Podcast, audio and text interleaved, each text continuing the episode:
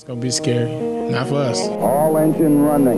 Liftoff. Start on Thompson, steps right, shoots for the win. A three. He got it. He got it. This ain't my first rodeo. Westbrook to the basket. Turns Schroeder around. Russell Westbrook. House the three and the lead. You betcha. Covington, biggest shot of the game, and he hits it. The corner, P J Tucker.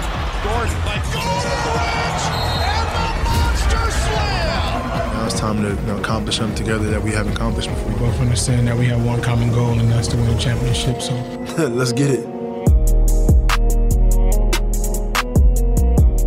What's up, everybody, and welcome to another episode of Locked on Rockets, your daily podcast home for everything Houston Rockets basketball, part of the Locked on Podcast Network, your team every day.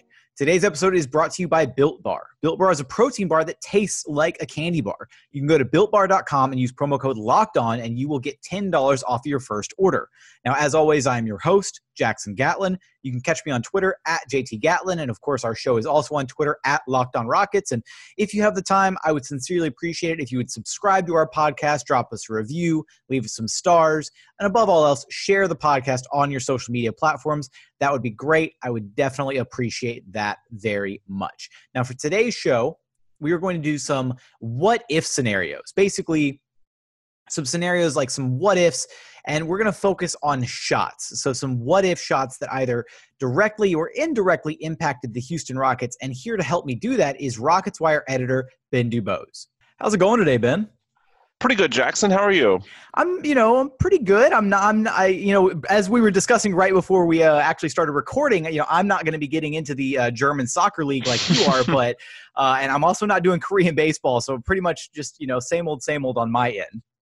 Yeah, I think that's fine because we do at least have some positive momentum in recent days. Not that's going to be anything imminent, but uh, N B A, M L B, it does seem like we're not too far away. So hopefully, fingers crossed, a month, six weeks, we'll be back to some form of sports normalcy. Hopefully. And because we're not in sports normalcy right now, you know, all the different big media outlets, they're having to generate clicks somehow. And E S P N is doing this by, you know, releasing their their top ten list. And a certain guy that we're all pretty fond of was left out of that top ten list. So how do you feel about Hakeem Olajuwon being, you know, thrown in at, at number twelve? Yeah, that E S P N list, I know that it's a situation where they're trying to do these for clicks. Everyone is desperate for content, and for various reasons, recency bias or how prevalent they are in the media at this particular point, there's some names that kind of get an artificial boost. The ones that I look at at the top ten that I would put Hakeem in front of would be Shaquille O'Neal and Tim Duncan. And the reasons for that, in my opinion, Duncan had a fantastic career, but I've always been a big proponent of peak over longevity. Now, that's not a hard rule that has no exceptions, but generally speaking, when I think of greatness, I look at the five, six-year period that a player was absolutely at his prime. What did that look like? And Tim Duncan had an amazing career, won five championships, but part of the Duncan legacy is that it lasted so long, nearly twenty years that he played at close to a peak level, and that's great, but at the same time, his A-plus game was not nearly as good, in my opinion, as Hakeem's A-plus game. Shaquille O'Neal, he won his three titles in L A. He's in the media these days. He's still very popular, so I understand that there's a tendency to put him high on these lists, and he was a really good player. However, besides Hakeem beating Shaq in the ninety-five finals, the biggest reason I would go with Hakeem over Shaq is the free throw situation and the fact that you didn't have to think about pulling Hakeem from a game if it was late and close. Just the fact that you had to think about it late in a close game when Shaq was on the floor, that you couldn't really run your offense through him, and at times you might even need to pull him, depending on the circumstances, because of his free throw shooting. That in and of itself, for a guy who's the star of a team, is a big negative. He's still really, really good, not saying that that makes him trash or anything like that, but I would take Hakeem over Shaq because of the free throws, because you could trust him late in the games, and I would take Hakeem over Duncan, despite the fact that Duncan has five championships. Again, for me, I go by the peak, and I value the A-plus years of Hakeem more than I do the fact that Duncan had a very extended career that went on a lot longer than his peers. Okay, and I can I can get that. I, I feel like that's a really strong argument in favor of Hakeem, you know, over those two guys. Now that does, and I do want to get to our, our what if scenarios here in just a moment, but you know, that does kind of prompt this question. You know, I usually I'm okay with Kareem being ranked over Hakeem on the all-time list. I'm comfortable with that because it's kind of that mix of peak and longevity. Kareem had sure. one of the uh, you know most unprecedented peaks, and then because of the longevity mixed with the peak, it was it was insane. Yeah. So, are you comfortable with that being on the all-time list, like Kareem yeah. coming in number three or number four-ish? I don't think I'd put him quite that high, but I'm fine with him being ahead of Hakeem because of the combination. Like I said, I think with Duncan, the reason I have an issue with that, and I was a huge Tim Duncan fan, but I struggle to even look at one year of Tim Duncan's prime and say, this was clearly better than Hakeem's prime. That's how good Dream was. And Duncan, while very, very good, he just didn't have that dominant peak at the Hakeem level. With Kareem, you could. Now, it's a bit of a hybrid, as you said, because then, especially once those uh, Lakers teams in the eighties, he was sort of a, you know, hanging on isn't the right word, but he wasn't quite the um, the, focal the point. peak that he was earlier in his career. So that's why he's so high on the all-time list, the cumulative, the counting stats. But at the same time, he did have that peak in which I don't know if I'd say his peak was better than Hakeem, but it's at least in the neighborhood. So that's why I'm more fine with that, even though I don't think I'd have him quite at three.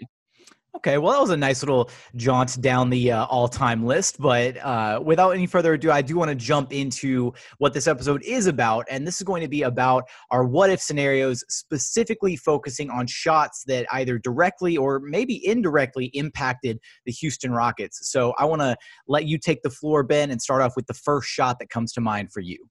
Yeah, and real quickly, I want to explain my criteria for me on this, and if you do it differently, that's totally fine. I'm not counting blocked shots because even though those are missed field goal attempts by the book, those are more about the defensive play than it is the shot itself. And so what okay. I'm talking about with this, there have been some legendary, for better or for worse, Hakeem on John Starks back in game six of the ninety-four finals, yep. Manu Ginobili on Harden back in twenty seventeen. Mm. Those technically do go down as missed shots, but in terms of how I remember it, that's more a great defensive play. When I think missed shots, I'm thinking if that ball is a fraction to the left or the right, a little bit longer or shorter, how does it change history? Okay, the other I thing... Appreci- I appreciate that criteria. That's good. Yeah. And the other criteria that I'm adding to it, for me, I'm looking at it almost strictly through championship win expectancy. And what I mean by that is how it impacted the Rockets' odds in that year or moving forward of winning a title. I'm not necessarily looking at the iconic, dramatic shots. And sometimes those can overlap, certainly, but there are a couple of situations I'll run through very quickly. eighty-six, Ralph Sampson in the Western Conference Finals. That was a great shot. It was an iconic shot in Rockets history. However, I don't really believe that it changed the ultimate outcome all that much. They were up three games to one in the Western Conference Finals. If you missed it, they were going to overtime. Great moment, but they were probably going to win the series anyway. Another one, ninety-seven, the John Stockton shot in the Western Conference Finals. Yeah, that stung. That really, really hurt. It was great for the Jazz. The flip side, as much as it stung for a thirteen-year-old Ben who cried on his way out of, I believe, Compaq Center that night it was oh, no. after it was the summer. Yeah, um, it sucked. But at the end of the day, it was tied. Even if that Stockton shot doesn't go in, it goes to overtime. And even if the Rockets win that game six in overtime at home, the game seven is in Salt Lake City where they've been largely dominated that entire series. The Jazz were the better team. I don't think the Rockets would have won that series even if John Stockton's shot had not gone in. So that's sort of the backstory on where I'm looking at. It's not just about the drama, that's part of it, but also how did that really impact the Rockets' odds of winning a championship in that season or uh, moving forward. So I'll start with that criteria. I've got a few from the nineties, got a couple from the two thousands, and then of course this era. I'm going to start with the most recent because I think a lot of our listeners, be it young, old, everyone will remember this. Final game of the twenty eighteen twenty nineteen season in Oklahoma City. James Harden misses the second free throw, and then Paul George comes down with the Thunder down two. Well, Russell Westbrook passes it ahead to Paul George, who hits the three. The Thunder win by one. That drops the Rockets from the two seed to the four seed, and because of that, they are playing Golden State in the second round rather, rather than the Western Conference Finals. Now, I understand that the Rockets did lose Game six against the Warriors. They were eliminated when Golden State did not have Kevin Durant. However, that's one game out of six. I still would greatly prefer to have faced the Warriors without Kevin Durant. I think over the balance of a full series, that would have been beneficial to Houston's odds. Might have been a wearing down effect with the other Warriors as well, which we saw when they played Toronto, I think. So, in my opinion, if either Harden makes that second free throw, which puts them up three, or just simply Paul George doesn't make that corner three, Houston is the number two seed in the West. They're not playing the Warriors until the Western Conference Finals. And at that point, maybe the entire landscape of the twenty nineteen playoffs changes. That's where I'll start. To me, that's it was a regular season game. I know I feel like a lot of what we're going to discuss is in the playoffs, but when you factor in what it meant for the playoffs, for the seedings, I think that was a really, really big what if. You know, and, and th- this is where I ex- – so for those of you listening, basically Ben and I went into this blind. I-, I suggested we each pick a handful of shots and that we would go, you know, your turn, my turn, and kind of discuss these. And I had that exact same shot at the top of my list in the hopes that Ben wouldn't pick it first, oh. thinking that this that I, everything that you outlined for that shot specifically is exactly what I had in mind, which is why it was at the very top of my list. This is essentially like – you know, the two thousand three draft, like you just got LeBron James and I'm about to draft Darko Milicic. Like this, this is oh. what right now. Uh, Sorry about that. It was too no, easy. No, no, no, no, no. It was, it was a perfect scenario, a great shot. And it, I, honestly, you're right. As far as recency goes, it's a great one to pull off first. Um, so with that though, we do need to hit this first break. And coming back, I will come back with my first shot then instead of this one. Uh, but I do have a quick word from our friends over at Built Bars first. So look, whether you are trying to get in shape or trying to maintain the shape that you're currently at, Built Bars are a great option. You know, maybe you need that little extra protein punch before you start your workout, or maybe you just need a quick meal replacement. You're running late for work in the morning, whatever have you. Built Bars are great for that. They have sixteen amazing different flavors. And here's the thing, it's a protein bar, but it, it tastes like a candy bar. It's flavorful, it's delicious, they're soft and easy to chew. They're covered in one hundred percent chocolate, one hundred percent chocolate. What other protein bar does that? And here's the thing is other protein bars, you know, they're they're chalky or gritty or grimy when you're chewing them, not these bars. You know, Built Bars are are great, they're flavorful, and whether you're trying to lose weight, maintain weight, they can help you with that. They are low calorie, low sugar, high protein, high fiber. The mint, the mint chocolate brownie, fifteen grams of protein, one hundred ten calories, four grams of sugar, and just five grams of carbs. What other protein bar can do that and give you delicious flavor at the same time? So if you want to check them out, you can go to built bar dot com and use promo code Locked On, and you'll get ten dollars off your first order. So remember, use promo code Locked On for ten dollars off at built bar dot com. And we are back in here at Locked On Rockets, your daily podcast home for everything Houston Rockets basketball, chatting with Rockets Wire editor, Mister Ben DuBose, as we are going over these what-if shot scenarios in Rockets history. Now, this could be an, a direct shot that directly affects the Rockets' chances, a shot made or missed by a Houston Rocket, or it could be a shot, you know, made or missed by another player, as we just went over the Paul George three at the end of the twenty nineteen regular season that effectively dropped the Rockets into the four seed, lined them up with the Golden State Warriors, that bracket, and we all kind of know how that turned out.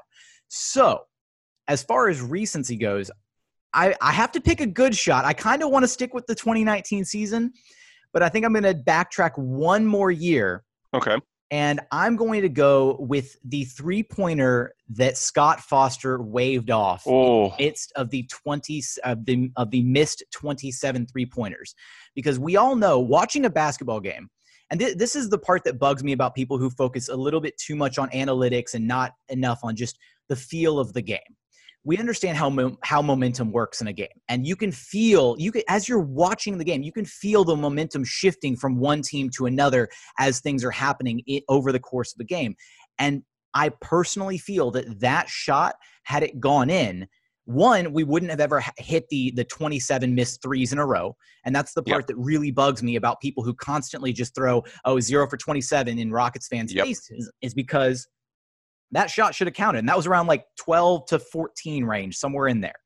Yep. So if that shot goes in, I I don't know if the momentum shifts enough, but it stops the bleeding. And I think that shot has to be up there as far as just possible what-if scenarios and thinking about how things would have played out differently in that game seven.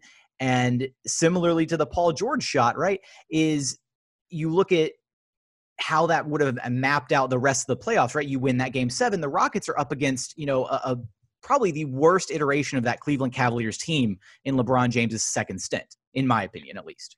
Yeah, I think they clearly win the finals against uh, the Cavaliers, even without Chris Paul, if they exactly. get there. I think that is complete nonsense from the people on N B A Twitter, and it's largely LeBron's stance. That team was on its last legs, the twenty eighteen Cavaliers. LeBron already had one foot out the door to Los Angeles. They got to the finals because the Eastern Conference was an absolute joke that year. Even the Celtics, who were not at full strength, still took them seven games in the Eastern Conference Finals. That was not a good team. It's just a shame what happened with Chris. And I agree. I think it's more than just the fact that it was a four-point play, or should have been. The formula for the Rockets in Game seven against the Warriors was always to ride the momentum because, quite frankly, they were outmanned. They had one all-star in James Harden against a team with four all-stars and two M V Ps. And that was the best crowd I have ever seen at Toyota Center. I still get chills thinking about it. And, of course, they got out to that fifteen-point lead in the first half.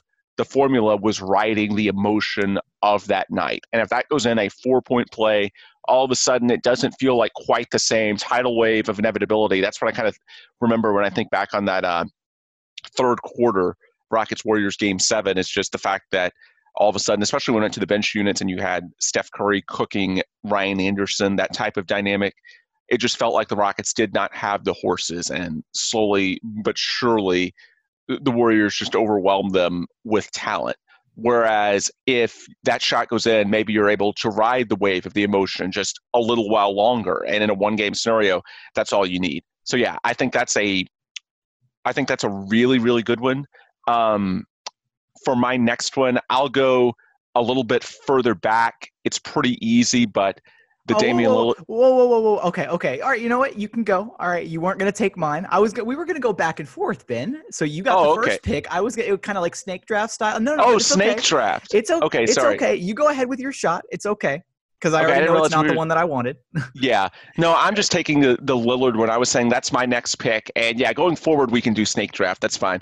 Um, but the Lillard one for me, because the Rockets were up one in Portland at the time. They had just had, they were up two, excuse me. Uh, Chandler Parsons had that putback. And so that's where I draw the distinction. You know, my criteria I mentioned, I, I'm not really picking Ralph Sampson, John Stockton, because I really don't think it changed the ultimate outcome of that series. And the fact that even if those shots don't go in, you're going to overtime.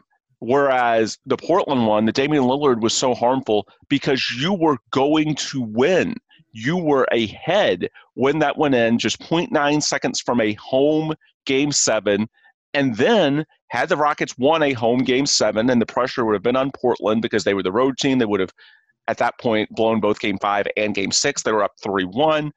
The Rockets, they would have played the eventual N B A champion Spurs, and the Spurs were a great team, not trying to take anything away from them, but the Rockets were four and oh against the Spurs that year. They, especially with prime Dwight Howard, had a matchup advantage. Am I saying they one hundred percent would have won the playoff series? No, but I absolutely would have wanted to find out. And so that's why the Lillard one, that's the rare occasion. You know, I mentioned earlier that some of these high-profile shots, they kind of get artificially boosted in terms of the what-if lore, because people forget about the exact circumstances of the game and how much it really meant in terms of the championship odds. The Lillard one is actually up there because if that doesn't go in, the Rockets have a home game seven. So in my opinion, that's, as far as this generation, the James Harden era, that's up there as well. My apologies for picking out a turn, but I didn't pick yours anyway, so you, you can have it. All right. Well, you know, and I'll tell you what, because I want to stick with roughly that same era, and I, I think this helps with the flow of the conversation.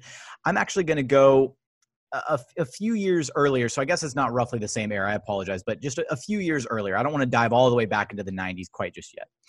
But I, I, I was looking at the, the Utah Jazz series the first time around, so the two thousand seven okay. playoffs, and this kind of falls out of line with some of the criteria that you laid out, but I still – I remember this shot so vividly, and it, it, there's a sense when a shot goes in and you feel it as, you know, a quote-unquote dagger, right? Yep. And in Game seven, with about a minute left in the game, Mehmet Okur hit a three-pointer yep. to give the Jazz a ninety-nine ninety-five lead over the Rockets, and that shot to me was was truly the dagger of that series. There were a few more possessions. There were some free throws between Yao Ming, Carlos Boozer, T-Mac had a layup, Kirilenko had some free throws. So there was about a minute left in that game when that shot went in, but I truly think that if that shot doesn't go in, Rockets get a defensive stop. They come back down. You know, I, I just think that if that game is goes in the Rockets' favor, they win the game seven, kind of what we were talking about, riding, riding the high of a game seven win, finally breaking out of the first round and getting into a second round series against the Golden State Warriors, who did have the upset against the one-seeded Dallas Mavericks that year. I don't think they would have had an answer for Yao Ming. And you look at the, the Jazz, they handled the, that Warriors team four games to one. So they, they didn't really have an answer for Carlos Boozer. They didn't have that something to somebody to stop that inside presence, basically. So I think the Rockets would have, you know, maybe four games to two, something like that. The Warriors, I don't think that's hard to imagine. And seeing no. a Western Conference Finals of Tracy McGrady and Yao Ming against the eventual champion San Antonio Spurs, you know, I don't know how that series would have played out that year. The Rockets were two and two against the Spurs in that season, but I just would have really liked to see it happen, similarly to you. Yeah, um, I largely agree with that. That's a good hypothetical. Uh, do you want to pick two now, or do you want to start back with me and then do the snake? Um, tell you what, we'll hit this last break really quickly, and then we'll dive into, because then we don't have to worry about any more breaks. Um, there you go. And then we'll dive in, and we'll just go back and forth with whatever shots we have left uh, that, you know, the other hasn't claimed yet. So we'll hit yep. this break really quickly after a quick word from our friends over at Blinkist. So I've told you guys about Blinkist before. You know, it's, it's basically my my secret weapon for learning new things when I'm, you know, busy between between work or at the time when I was in school, things like that. You know, sometimes it's hard to find the time to sit down and read. And when you don't have that free time, you can't really, you know, work on your personal development. But Blinkist is this incredible app that solves that problem. So it works on your phone, your tablet, your web browser, whatever have you. Blinkist takes the best key takeaways, the need-to-know information from thousands of nonfiction books and condenses them down into just fifteen minutes that you can read or listen to. With Blinkist, you get unlimited access to read or listen to a massive library of condensed nonfiction books, all the books you want to read that you've never had the time to read, all for one low price. Right now, for a limited time, Blinkist has a special offer just for our audience. Go to Blinkist dot com slash N B A to try it free for seven days and save twenty-five percent off your new subscription. That's Blinkist, spelled B L I N K I S T, Blinkist dot com slash N B A to start your free seven-day trial. And you'll also save twenty-five percent off, but only when you sign up at Blinkist dot com slash N B A.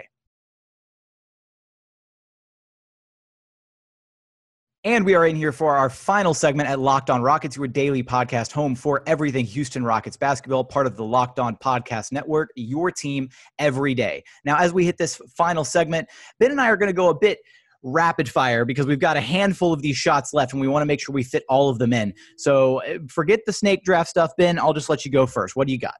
Sure. So I want to throw one honorable mention from the current era. I nearly picked it, but I couldn't justify it over uh, Paul George or um, Damian Lillard, but the Kevin Durant three at the end of game three in the twenty thirteen playoffs, that was the eighth seeded Rockets, the first year of James Harden, and uh, Kevin Durant and the top seeded Thunder. Keep in mind that game in Houston was after Russell Westbrook had injured his knee in the collision with Pat Beverly. He was out for the playoffs.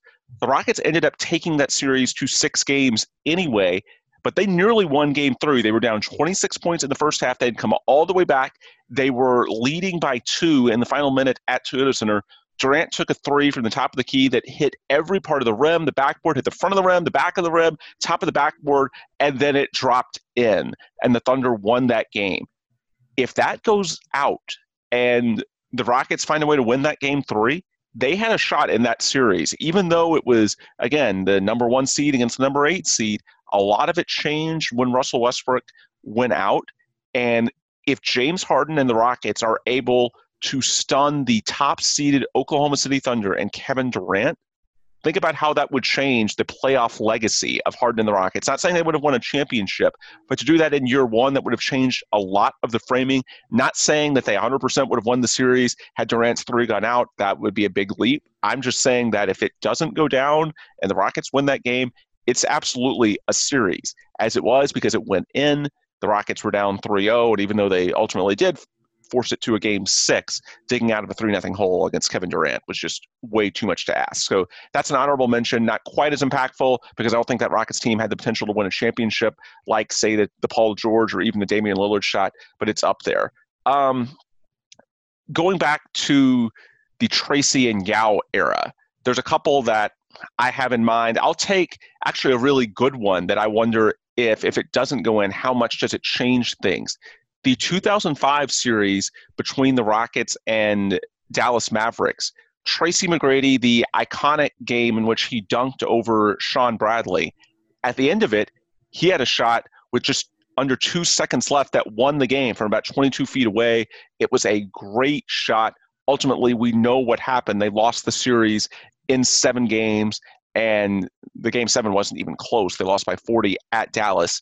What I wonder, Jackson, if that twenty-two footer from Tracy doesn't go in and then the Mavs win in overtime, do the Rockets just lose that series in five games? I have to think it's possible because they lost both game three and game four at home. They also lost game five at Dallas, although that was the uh, Michael Finley was standing out of bounds in the final minute of the game when he poked it away.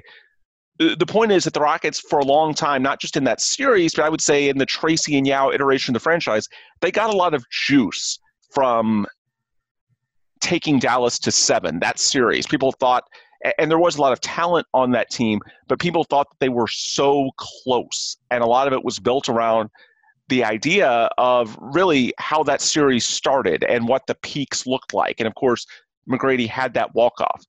If that doesn't go in, and the Rockets lose that series in five games, does it take the Rockets as long to make more aggressive moves? We know in two thousand seven, for example, they hired Gerald Morey as the full-time G M. They got him as the assistant in two thousand six. They let Van Gundy go and hired Rick Adelman. Before the uh, two thousand eight two thousand nine season, they brought in Ron Artest, because by that point it was clear that the prior foundation, Tracy, Yao, and Jeff Van Gundy, for various reasons, health being part of it but not all of it, that just wasn't going to win a championship the way that it was. And so for at least a couple of years in the mid nineties, I feel like between the, the confluence of health, that's an obvious what if, and then that seven-game series against the Mavs, people sort of held on to the idea that that team was capable of more than it was without major changes. Whereas if McGrady doesn't hit that shot, and let's say they go out in five games against the Mavericks rather than seven, does that force the Rockets to be a little bit more proactive earlier in that Tracy Yao era, rather than just assuming that, hey, we wait for these guys to get healthy and then come two thousand seven, we're ready to go? That is a huge what if. That's a really good one. Wow. Huh. That's a, okay. I'm, I'm actually really blown away by that one. That's, you know, I feel like that's not, that shouldn't even be like in the, uh, in the honorable mention category. Well, no, that's my actual oh, that's pick. Your the actual, honorable okay, mention. My bad. Okay, the honorable mention was the K D was the Durant. One. Okay, okay, yeah. There we go. All right. Well, with that, I'll tell you what. I'll hit you with an honorable mention K D one and then my um, first shot, because I do have a Kevin Durant shot in here, actually. Okay. twenty sixteen, uh, game, I believe it was game five? I believe it was game five. I've left that off my notes, which is kind of important. But I'm trying, and I was remembering this kind of, that's why it popped into my mind, was down the line, K D misses a three that would have tied the game up with the Golden State Warriors, one oh four one oh four, with about a minute left in the game. Now, this does kind of fall out of the, you know, it's, it's along the similar lines as like the, the Mehmet Okur shot that I already brought mm-hmm. up. But the implications of if the Oklahoma City Thunder were able to actually pull out a yep. victory in that series against Massive. the Golden State Warriors. Huge for the entire N B A. And I, I originally started with Kyrie's three in game seven of the N B A Finals, but then I wanted to backtrack even further because I was thinking, you know, if Kyrie doesn't hit that shot, Golden State goes back to back. Maybe Draymond doesn't go out and cry in the parking lot and make the phone call to Kevin Durant, like all, all this stuff, right? But then I was like, no, let me backtrack even further because that could have still happened, right? Even if the Warriors win, you know, they're they're still going to go after the high-profile free agent in Kevin Durant. You know, sure. if, if they even have a remote shot, they're going to go after him. So I went further back, and I was thinking about Kevin Durant and his legacy and how he appears in social media and whatnot. And if he had been, you know, the catalyst to, you know, push the Thunder over, you know, the the previous season's champion Golden State Warriors and then go to the finals, and who knows what would have happened in the finals between that Oklahoma City team and the LeBron James-led Cavaliers. Right. I mean, that would have been a final. Uh, obviously, that finals that we got was still really, really good. One of the best finals of all time, arguably. But I still wonder what it would have looked like seeing K D and LeBron go toe-to-toe with those respective teams rather than the, you know, David versus Goliath type matches matchups that we got between LeBron and K D once he made it to the Warriors. Now, so yeah, that's, I, that, that's my my honorable mention for K D. Yeah, that's a really good one. Um, now, I, and this, this may or may not be low hanging fruit, but it has to be mentioned. The kiss of death, yeah. it, it, the, the ramifications behind that one, the rebranding from Choke City to Clutch City, you know, the comeback against the Suns in the midst of, you know, what was the, the hardest playoff or one of the hardest playoff runs of all time through the, right. It was Jazz first, Suns second, uh, Spurs, Western Conference Finals. And then uh, the, uh, the the Magic were kind of like anticlimactic towards the end. But, you know, one of the greatest playoff runs of all time. I think that's high on anyone's list. And I agree. That's one that even though the game was tied, if that doesn't go in with ten seconds left, the Suns at home with the ball, they have the storybook chance to finally throw the dagger in their longtime rival. They had been very good offensively in that game. Actually, a subplot to the kiss of death, I would say Kevin Johnson started the game twenty-one of twenty-one on free throws, and he missed his twenty-second, which kept the game tied, and that's why Mario Elie's three put the Rockets up by three points. Not saying it dramatically changes if the Rockets are down one, what the approach is, but then at that point, the Suns, all they need is a bucket to tie or a three to win. Of course, what ended up happening after um, Ellie made that three, the Rockets were ahead of their time with Rudy T. They started fouling so that the Suns could not get off a three to potentially tie the game, which ended up being astute, and one reason why I always say foul up three, barring very unusual circumstances. And if it doesn't work out, like what we saw Rockets Celtics at the end of February, that's just awful, awful luck. Generally speaking, you're better off trying to foul up three. And yeah, the Mario Ellie shot, if they miss it, then the Suns almost certainly get the ball, and they've got ten seconds left at home to win the game. Worst case goes to overtime, and they're at home. So yeah, that was as ballsy as it gets. And I think it's up there for any Rockets fan. I don't remember if in subsequent years, you know, as they discussed the shot, was that the original drawn up play, or was there something else that was supposed to happen and it wound up just being Mario was open in the corner, so they went with it?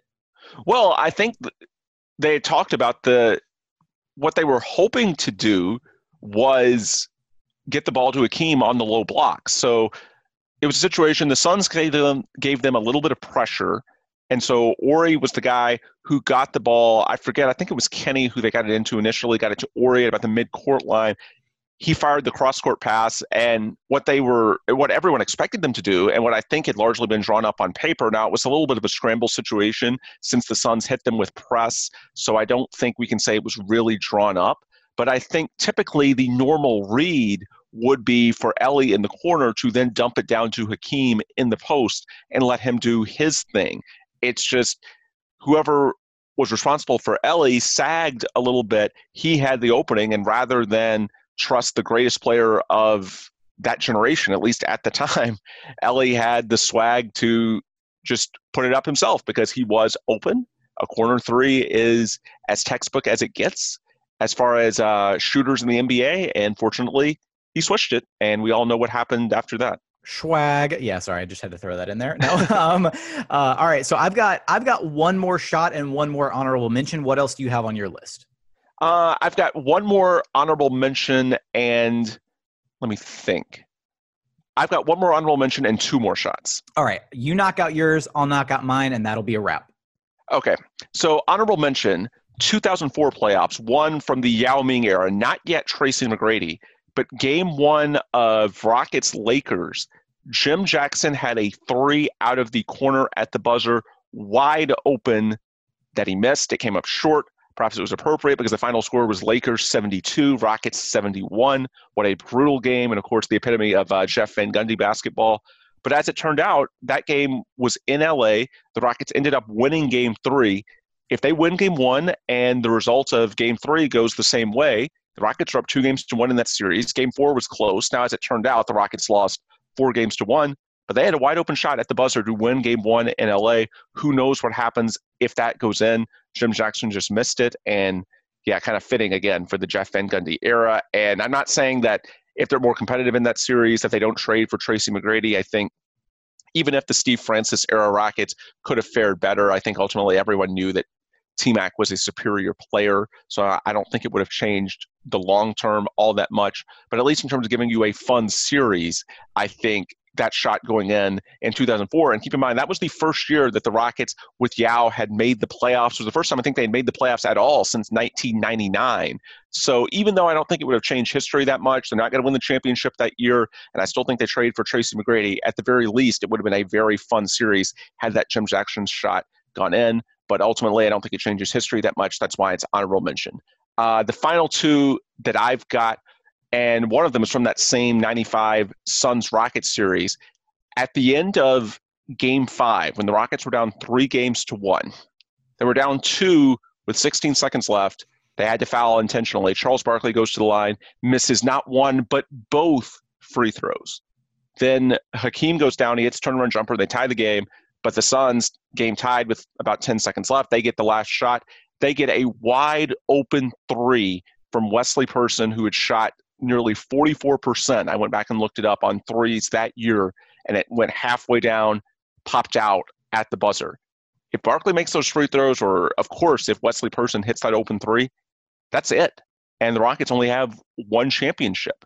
So it always takes a little bit of luck for any champion. I know fans hate to admit that, but the Rockets got some in nineteen ninety-five in that game five. Now you could argue, and I think there's a lot of truth, Clyde Drexler in that game was not himself at all. He was very sick that day. He played poorly. He was basically out there as a decoy. So you can argue that that was sort of luck evening out, fate, whatever you want to call it, for the Rockets not having Clyde Drexler. He was very sick that day and basically just went out there and played, gutted it out, largely as a decoy for a team that wasn't all that deep. But yeah, I think um, Barkley's two free throws and then Wesley Person's three popping out. If not for that, the Rockets lose game five and the entire narrative of the ninety-five team changes because, of course, it, they still had a nice series against the Jazz in round one, but if they lose four games to one against the Suns in round two, we're not talking about that team. Not only do they not win the championship, but they're not even making it that deep into the playoffs at all. And that's so a just moment. The, that's a that's a shot that kind of gets lost in the you know it, it, with the, with the kiss of death being you know following it up further down the line. Yeah, but I just think that uh, the Rockets certainly. We've spent most of the podcast talking about things that went against them. So I certainly don't want to make it seem like that they were lucky because God knows, especially in recent years, they have had plenty of things uh, not go their way. And the last one that I want to throw out there, and I actually did an article about it. Um, Yesterday on Rockets Wire, I was listening to Matt Bullard's interview on Sports Talk seven ninety earlier this week, and he casually threw out there they, that if they had beaten the Seattle Sonics in the ninety-three playoffs, that he thinks they would have three-peated. And I was caught off guard because really, I would say the ninety-two ninety-three playoffs was the first time I have some memories thinking back to my childhood. I was eight years old at the time, so I don't really remember, you know, the day-to-day grind of it. I think the playoff series in particular, it was a seven-gamer in the second round. That was the first kind of flashes that I look back to Rockets basketball as a kid. I can think back to that game seven that they lost in overtime at Seattle. But sort of my recollection of it, Jackson, looking back, okay, so they went fifty-five and twenty-seven that year. They were tied for the second best record in the Western Conference with Seattle, and that's mm-hmm. who they played in the second round. It went seven games. My recollection was that, okay, that's a pretty good team, but they probably weren't going to win the championship anyway, and they went seven games, basically a coin flip game seven against the team they had the same record with. Now, I know that they should have had home court. The home team won every game in that series, and the Rockets lost the last two games of the regular season, so there's some parallels you can draw between that and what we talked about earlier with Paul George. There was a putback that David Robinson had that was clearly after the buzzer. Back then, there was no instant replay. They counted it, and so the Rockets sort of felt like they got screwed. But I just said, you know what? That really wasn't a championship team. It was a feel-good story. The year before, I think they kind of hovered around five hundred. I don't even think they made the playoffs in ninety-two. I could be wrong. I'd have to go back and look. But the bottom line is that team sort of like that iteration's, uh, that generation in Houston, their version of the twenty fifteen Astros, a young team that sort of overachieved, and then you had the role players stepping up. Kenny Smith, Vernon Maxwell, rookie Robert Ory set the table. That's just the very general, if you weren't a real big fan back then, way you frame the ninety-two ninety-three Rockets. However, when you dig deeper, there was a lot more to that team. They started fourteen and sixteen. Well, to get to fifty-five and twenty-seven, that means over the final fifty-two games, they went forty-one and eleven. That's a sixty-five win pace over a full season. They had separate winning streaks of eight games, of eleven games, of fifteen games. That team was a juggernaut. And even if they had beaten Seattle, okay, you would have had to still beat the Suns and then beat the Chicago Bulls in the N B A Finals. Well, they beat the Suns the last two games of that season, and then they beat the Suns the next two years in the playoffs. We were just talking about that. And then the Bulls, of course, that gets into what we've been discussing the entire last dance, the fact that the Rockets – ninety-one through ninety-three, they were five and one against them. In the ninety-three season, they were two and zero, and both of the wins were by double digits. So between the matchups and also really just the way that team played the final fifty plus games of the regular season, that wasn't just a pretty good team. Whatever it was, they flipped the switch and they were a legitimate juggernaut. And that brings me to the actual shots, the game seven in Seattle. They had two looks. The end of regulation, it was tied. Kenny Smith, great shooter, had a wide open corner three that would have won the game as time expired in regulation, just off to the right. It goes to overtime. The Rockets get a shot down one in the closing seconds. Maxwell pump fakes. He drives to the left baseline, has an eighteen-footer. That one is just off to the right. It might have been slightly short as well. But you had two good shooters with relatively good looks. The Kenny Smith one was a really good look.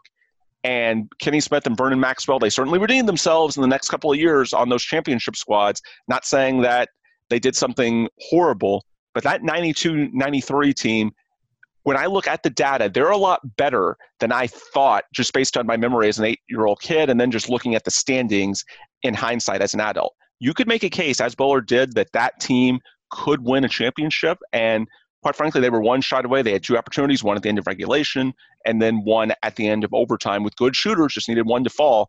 Neither did, and Seattle moved on. The Rockets did not, and ultimately that's a big part of how the Bulls ended up getting the third title of their three-peat and what led uh, Michael Jordan to retire after that season.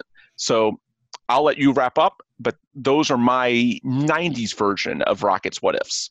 That's a that you're right. The complexion of what the nineties would have looked like had that one come to fruition is that that's a pretty big one. Um, wow. And then we wouldn't be dealing with the constant, oh, the Rockets two championships have an asterisk on them because Jordan wasn't playing, you know, or you would have just gotten to see what it would look like. Exactly. I mean, we all would have loved one Olajuwon Jordan series. And if you wonder when was it most realistic? Yeah, to me, looking back, ninety-three was when it was most realistic. And by the way, that version of Hakeem had the most win shares of his entire career. So you could argue that even more than the championship years, that was peak Hakeem. At least statistically, that's an argument that you could make. Played all eighty-two games, durable, had everything. And so to me, that was the year that we were closest to getting Rockets, Bulls. You could argue maybe ninety-five, but again, I think that ninety-five Bulls team, everybody likes to say that Jordan was rusty. No, it was that they had lost Horace Grant, but they had not replaced him yet with Dennis Rodman. They just weren't as good as the Orlando Magic. ninety-three was the closest that we got to sort of having peak Olajuwon versus peak Jordan. And I just think it gets overlooked in Rockets history. it's sort of that generation's, as I mentioned earlier, twenty fifteen Astros. No one really thinks about it because, of course, a couple of years later, the Astros did win it all, and that was sort of the timetable that everyone expected, the twenty fifteen squad kind of ahead of schedule. But at the same time, if you're a diehard fan, you know that twenty fifteen, they had the Royals, the eventual World Series champions, beaten. They were up four in the eighth inning of a closeout game. They should have won. And if they knock out the eventual champions, it doesn't take a genius to figure out that the Astros could have won a title that year. And even if it was ahead of schedule, it hurts because we all know you don't have that many years where you can legitimately win a championship. And that's kind of what the ninety-two ninety-three Rockets were like, other than Hakeem, who had played eight or nine years. That supporting cast, Kenny Smith, Vernon Maxwell, Otis Thorup, rookie Robert Ory, they were still kind of growing in the development stage. A lot of those guys in their mid to late twenties, and people sort of thought a couple of years down the line was when they would get to the true contending level. And ultimately they did. They won the two titles, but ninety-two ninety-three going in, it was a team that was sort of hovering around five hundred the year before. Before that, didn't make the playoffs. And so I think it was one of those years for the fan base, any success, you know, they would happily take it. I'm looking back very quickly. Uh, yeah, ninety-one ninety-two, the Rockets missed the playoffs. They were the nine seed, forty-two and forty. So any success at all for that team, people were largely pleased with. And so nobody looks back and does that many what ifs, especially because they ended up winning the title the next two years anyway. However, ninety-two ninety-three, they did have a much more dynamic team than I remembered. I think a lot of what N B A Twitter remembers. That team could have won it all, and ultimately, beyond just the fact that it could have won it all, that was probably our best chance, as you said, just as a general sort of N B A argument through that lens. That was the best shot we had of seeing peak Olajuwon versus peak Jordan. Definitely a battle everybody would have liked to see, and that I would have liked to, you know, revisit on YouTube since I didn't exist yet. But, um, so I'll, I'll wrap things up with my final shot and my final honorable mention. So I'll, I'll do my final shot first and do the honorable mention last. Um, Harden had a chance at the end of game one in twenty nineteen to tie the game up. And you look back at that series the second time, you know, they're playing the Golden State, well, not second time, but, you know, they're playing the Golden State Warriors after coming yeah. off of the, you know, the the seven-game series the year prior. And that series, every game was decided by what, like five points or less or six points or less, just a couple of possessions. And looking at that game specifically, had they been able to steal game one on the road against the Warriors rather than go into what was, you know, down the line an oh and two hole and have to bounce back games three and four here in Houston, I feel like that playoff series would have had a different makeup. And similarly to what we were talking about with the Paul George shot earlier, you know, potentially not even having to play the Golden State Warriors until the later rounds of the playoffs, or potentially not at all, depending on how things, you know, play out if they played another team in the second round. But in this series particularly, I just feel like they could have, if they had stolen game one, I just yeah. think the entire outlook is a little bit different, because then you have this team that's really, you know, riding the juice from the year before, thinking, you know, this is, this is our year now. We were, we were knocking on the door last year. We came up, you know, a hamstring short with Chris Paul, and this year we're healthy, we're right. And granted, that three pointer would have only tied the game, but I genuinely feel like they would have been able to pull it out in overtime. And that might just be blind optimism. And it probably is a little bit of blind optimism and a, and a little bit of bias, but just thinking about how all those games, how close they really were, had that shot going in, I, gone in, I think it would have changed the outlook, personally. So that's, yeah, I think it could have, by the way. I, I think the Rockets largely had to fight to get back in that game. They were losing for the majority of the fourth quarter. So, yeah, I think if it goes into overtime, especially if Harden hits a late three, they have all the momentum. So that that would be my last, you know, legitimate shot that I think changes the complexion of, you know, the N B A landscape or the potential champion. And my last honorable mention, it actually doesn't – involve championships or the playoffs at all, but it does involve a big chunk of N B A history. T-Mac's thirteen and thirty-five. I think that's it's mm. such an iconic moment in N B A history, and it's an iconic moment for Rockets fans. And I think that if you take away, you could you could point to, and you could say you take away any one of his, you know, three pointers during that stretch, right?